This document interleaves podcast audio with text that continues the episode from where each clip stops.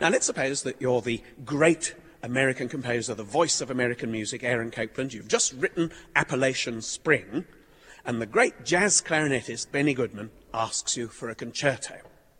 You might just let yourself think back to that lovely tune you heard in a Brazilian nightclub. And then you might let your composer's imagination play with it.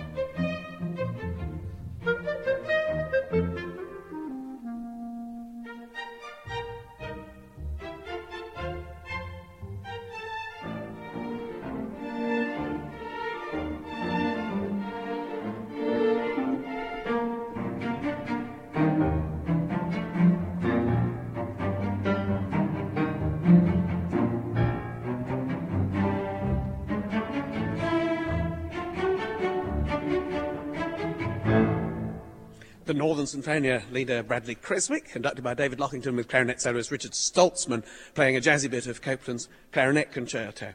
And in fact, he wrote this concerto in both South America and North America during 1947 and 1948. And after that, it took Benny Goodman two years to pluck up the courage to play it. And finally, he persuaded Fritz Reiner, the great conductor of the Chicago Symphony Orchestra, to uh, take it on. And it was first performed in 1950. Now, that Brazilian tune is part of the fast second movement, and you can hear how it appeals to the jazz idea by picking up on a, a, very common jazz device, which we call the walking bass. And the walking bass means that's what it sounds like. The bass walks up and down the scale. Very often a chord is held above it, and the bass will simply trudge or sometimes skip. Boom, boom, boom, boom.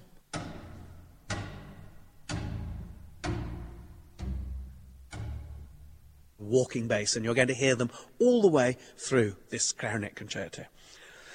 To that walking bass and that Brazilian tune, Copland's going to add several other ingredients, and the way that he decides to introduce them is in the soloist's cadenza, which comes in between the first movement and the second movement. So, Richard, yes. Richard, welcome to the stage. It's a pleasure to be on the Sage stage.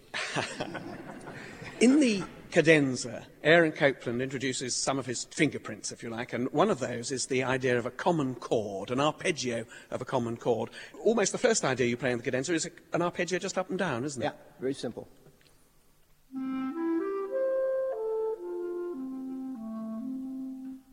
Now, I know you've got a theory that this is the moment where the work changes its identity in some way. That's right. That's why it's so neat to be a clarinet player because Copland built a bridge between the first movement and the second movement and between Western European traditional music, the waltz, and in your face, jazzy American music. And he did that by taking the arpeggio and if you look at the music, you'll see he puts lines under each one of the notes. The first time he's done that.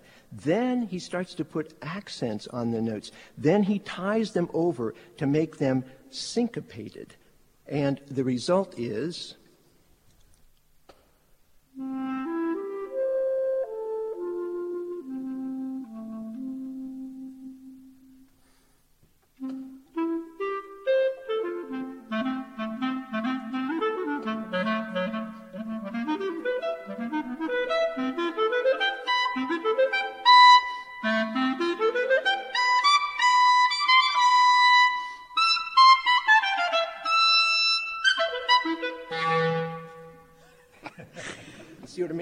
So Copland's introduced this idea of jazzy syncopations, and he's also got a couple of little snatches of melody. There's one snatch of melody in the cadenza just based on a scale.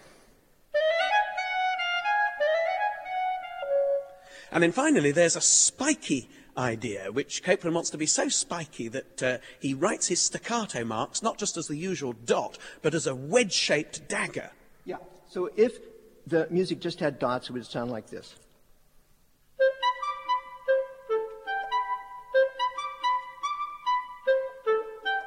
With the spikes, sounds like this.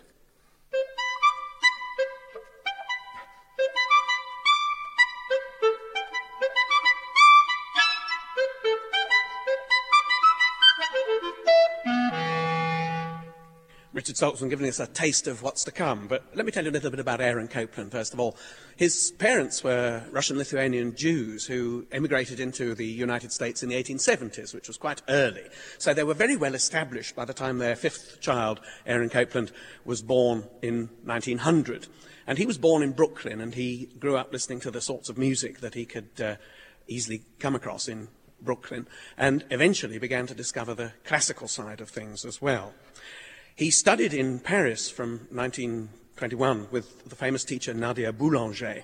And already by that time, he had decided that he wanted to make himself a consciously American composer. And the first way that he did that was that he used jazz. One of his early pieces, 1921, is actually called Jazzy.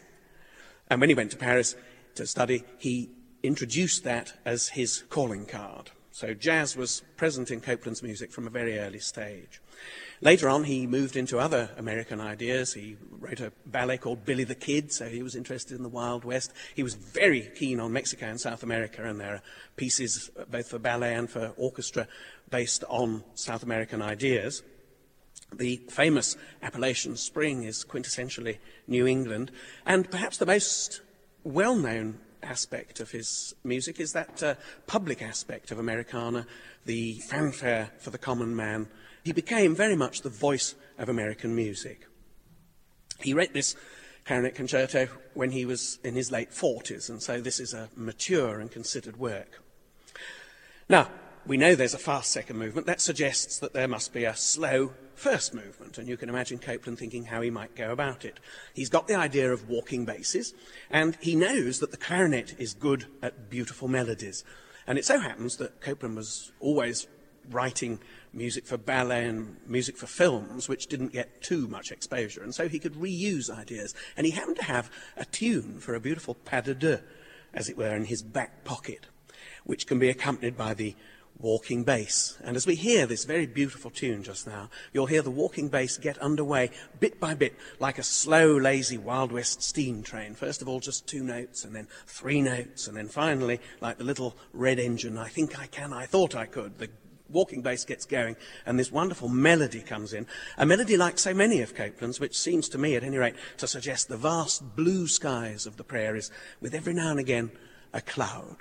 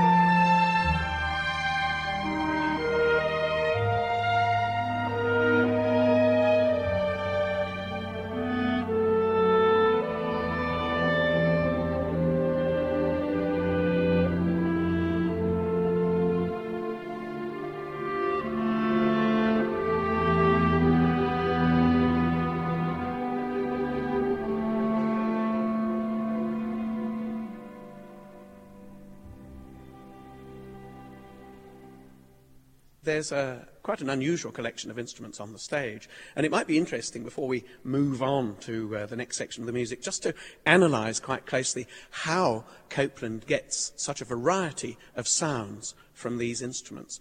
At the very beginning, there's a simple idea of that walking bass with a, a sort of limping Hopalong Cassidy extra note added to it, which the harp plays throughout. And then the way that Copland adds the strings to it is very varied. We'll just have the first 11 bars. So it's harp all the way through, and at the beginning, the basses with it on their own.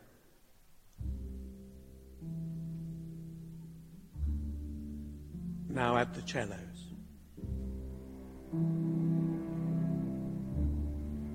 Now basses drop out, and add viola. The violas drop out. Bring back the basses and the violas.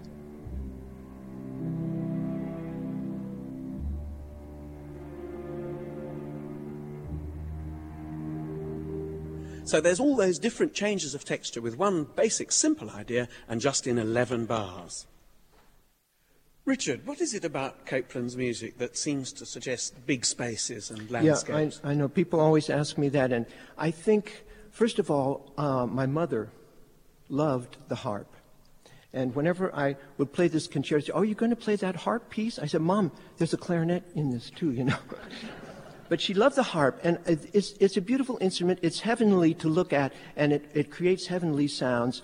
And the large intervals that the harp plays at the beginning are emulated by the clarinet, and this striving for something spiritually high induces in all of us, I think, a feeling of easy breath, relaxation, comfort, and something serene and almost immortal.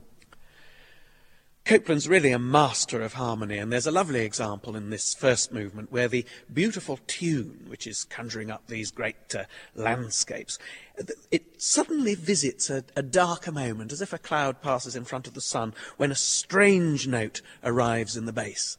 And the first time that this happens, Copland hovers and turns his back and takes us back to the home key, which happens to be C major.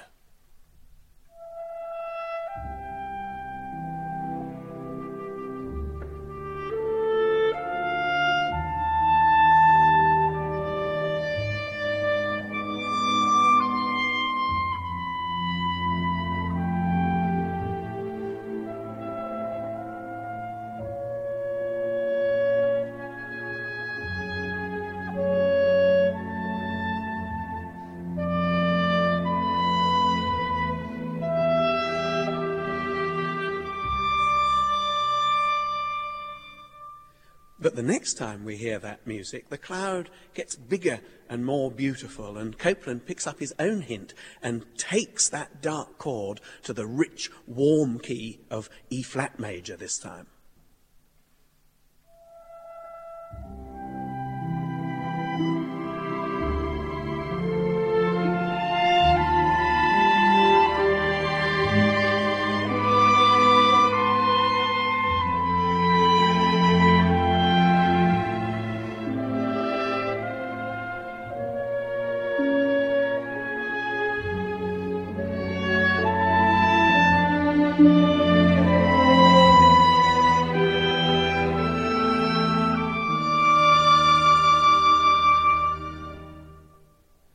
Sort of simple song tune demands a movement that's got a simple shape overall. And so what Copland found himself looking for at this point was what we might call, in the jazz idiom, a middle eight. He needs a contrasting middle section. And it so happens that he had just written a film score for a film that was never actually shown in the USA. And so he'd got a, a melodic idea that he could pick on that nobody knew back home. And he could just put it in here. But although I say just put it in, I don't want to make it sound as if he did anything random. He wrote about his compositional process. He said, uh, you, you look around for ideas that seem to go together. And when you've collected a number of ideas, you're thinking about them, and then one fine day, it suddenly occurs to you, what never occurred to you before, that these ideas seem to fit together in a way that you never suspected. And I think that uh, Copland had this terrific instinctive understanding of musical structure. He was never much of a man for systems. Now you'll hear that this little intermezzo tune from the film score also has a walking bass, but this walking bass goes up and then down again.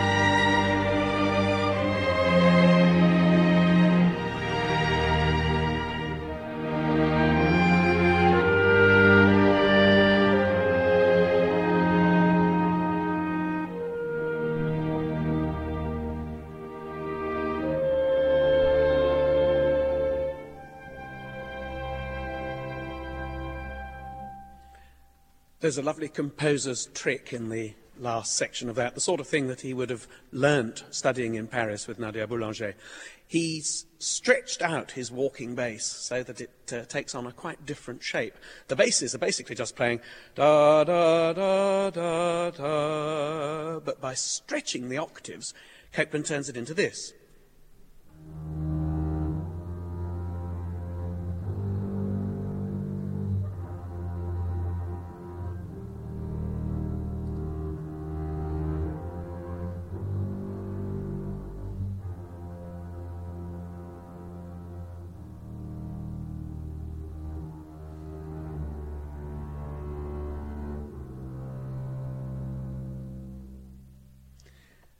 Hear other points during the concerto where Copland lets his composing sense of play run away with him.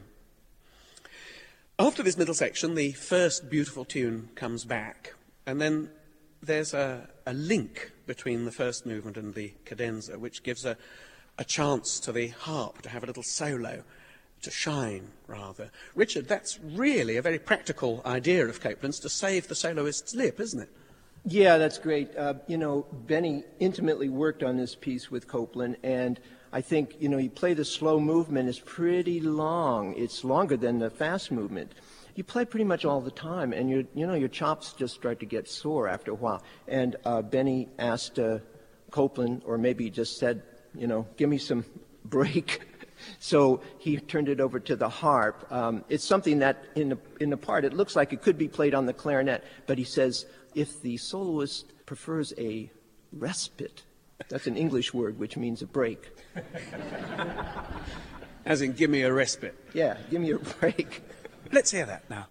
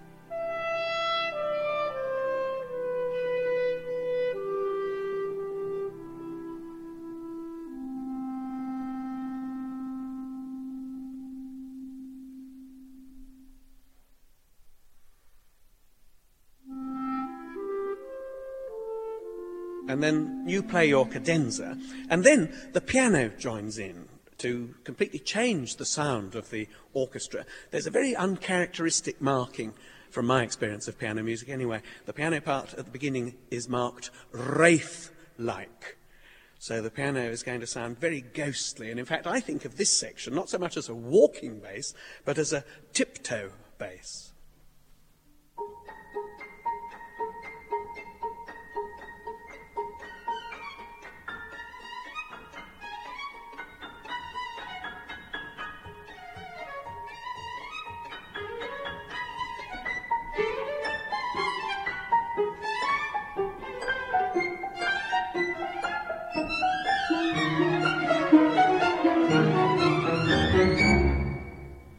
Now, there you hear Copland picking up that little scale melody from the cadenza and turn it into a rondo theme.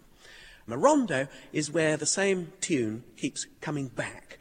And then in between each time we hear the tune, Copland has to put in different ideas, and he's going to come up with all sorts of surprises. His first surprise, you'll hear in this next section we're going to play, is that that scale idea turns into a little waltz.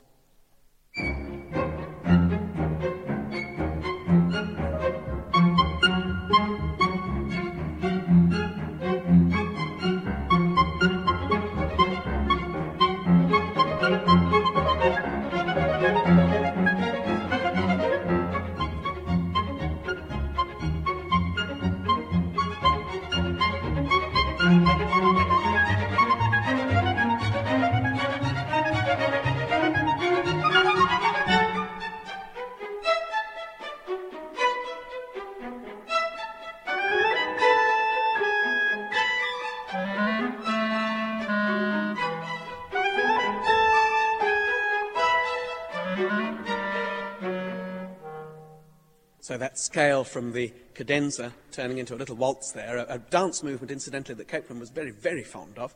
And now he's going to have fun with those common chords and arpeggios, again from the cadenza.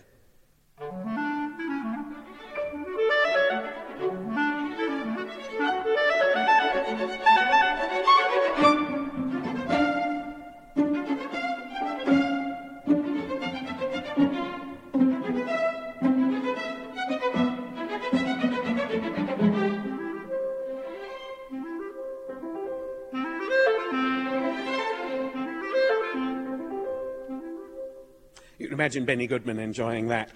Goodman was a, a, clarinetist with a remarkable range of interests, and you probably know that he commissioned, as well as commissioning this clarinet concerto from Aaron Copland that we're discovering today, he commissioned Bartók's Contrasts. Richard, uh, do you think Benny Goodman's a, a good model for today with this idea of crossover?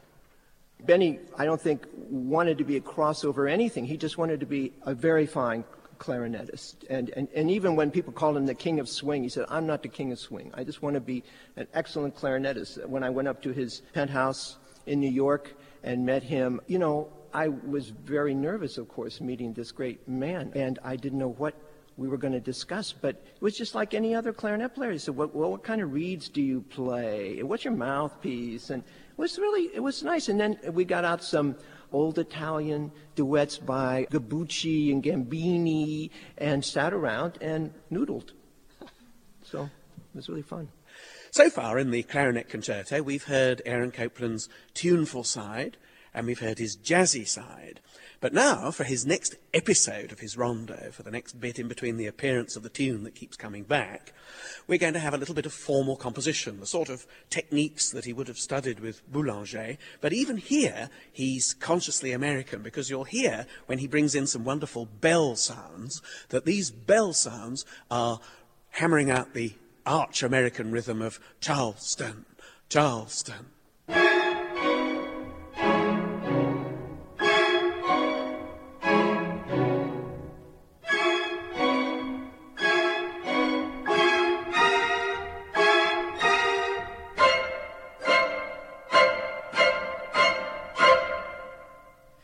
Already heard how Copland borrowed a Brazilian nightclub tune, and usually when he borrowed a tune, he treated it in a number of different ways. He didn't just keep his tune absolutely sacrosanct. Even in his folk song arrangements, which were commissioned from him by Benjamin Britten and Peter Pears, he used to alter the lengths of the interludes between the lines, even if he didn't alter the tune itself. He was always keen on change.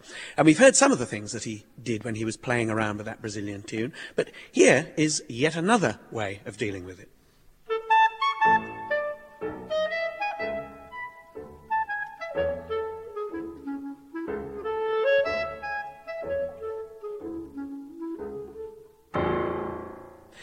Richard, how jazzy should you be playing this? Because some of these rhythms are written down yeah. quite straight. Yeah, I know. That's a big. That was a big question. Uh, you know, the first recording was Copland and Benny in early '50s, I think. And uh, I remember listening to that record and and and thinking, "Geez, Benny's playing very." Uh, carefully, you know, and very, very seriously. Uh, some of the places, like that place I played with the bass, Copland marks with humor. And in fact, he says in a slap bass style. So I, I called him. Believe it or not, you could call Copland. He, was, he was listed in, in Poughkeepsie, just called it, and, and he answered the phone.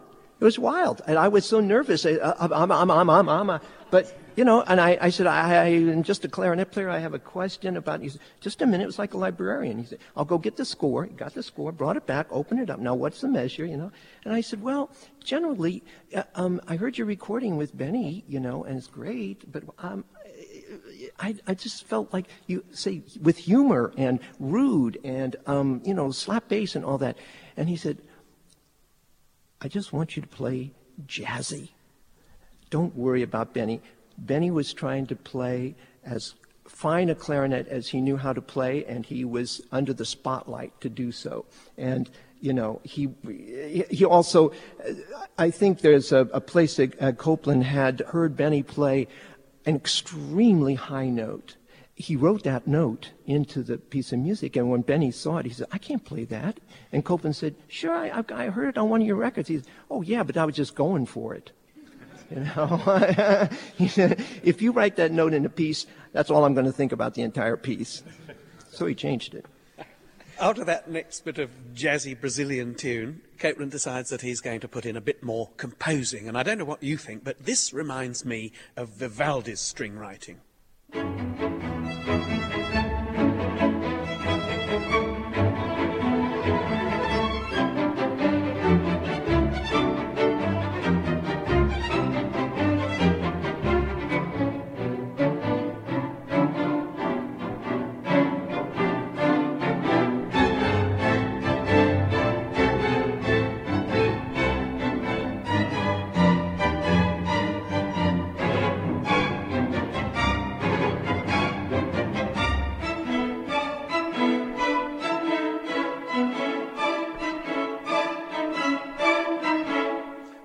String crossing and bow work. Wonderful writing there.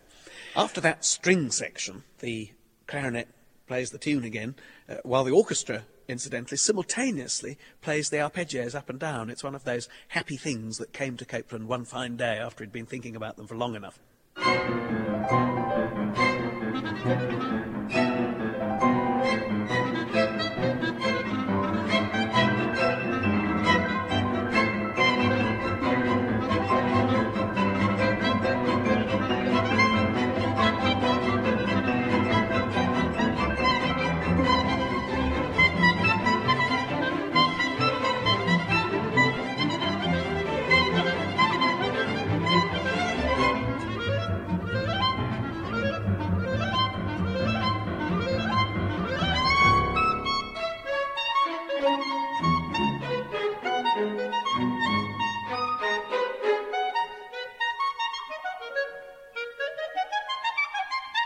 And at the very end, the clarinetist plays an almost impossibly high note, followed by a glissando, just like the one in Gershwin's Rhapsody in Blue.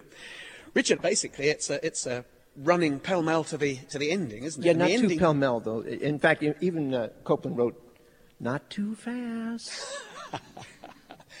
just how hard is this ending? The, the very ending? Um, you know, it's what, like Benny said. At, at, the end, you've already played for like almost, you know, 15, 16 minutes, and it's like, oh, the heck with it. I'm just going to go for it. And, and it's hard, but it's so exhilarating, and everybody's bouncing around, and the whole audience is bouncing around. So you just, you just go for it. If you hit the note, fine. If you don't, there's a big glissando that saves the day. so you don't have to worry. Well, we'll know that we've got to be bouncing around and uh, enjoying the glissando and the high note when we hear the second movement in a minute. But uh, before we get on to that, uh, are there any questions? This is the moment where you can ask questions and somebody with a microphone will appear. I just wondered whether Copland indicated how many strings he wanted in the orchestra.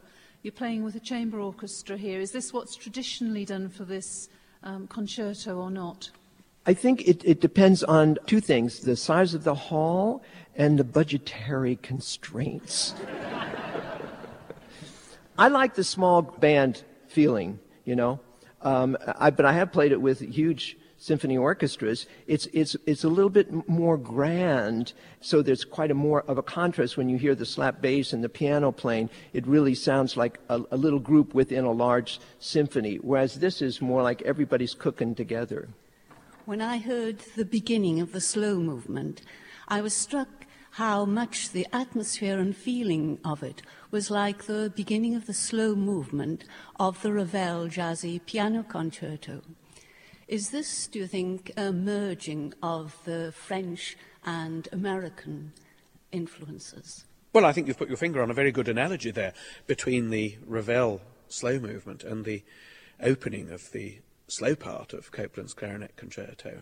The mood at the opening is very much the same indeed, and it reminds us of the sorts of things that Copland learned in Paris, that economy of notes, both the Ravel and the Copland beginning with just two notes with a particular spacing. I think that's especially what they've got in common, has a special emotional feel, that sort of French refinement. And to think that within the space of a 17 minute work, Copland is going to take us from that opening point of refined repose to the jazzy glissando that it's going to end with. That's quite a range for a composer to display. So now, having discovered something about Aaron Copland's clarinet concerto, we're going to hear a complete performance of it.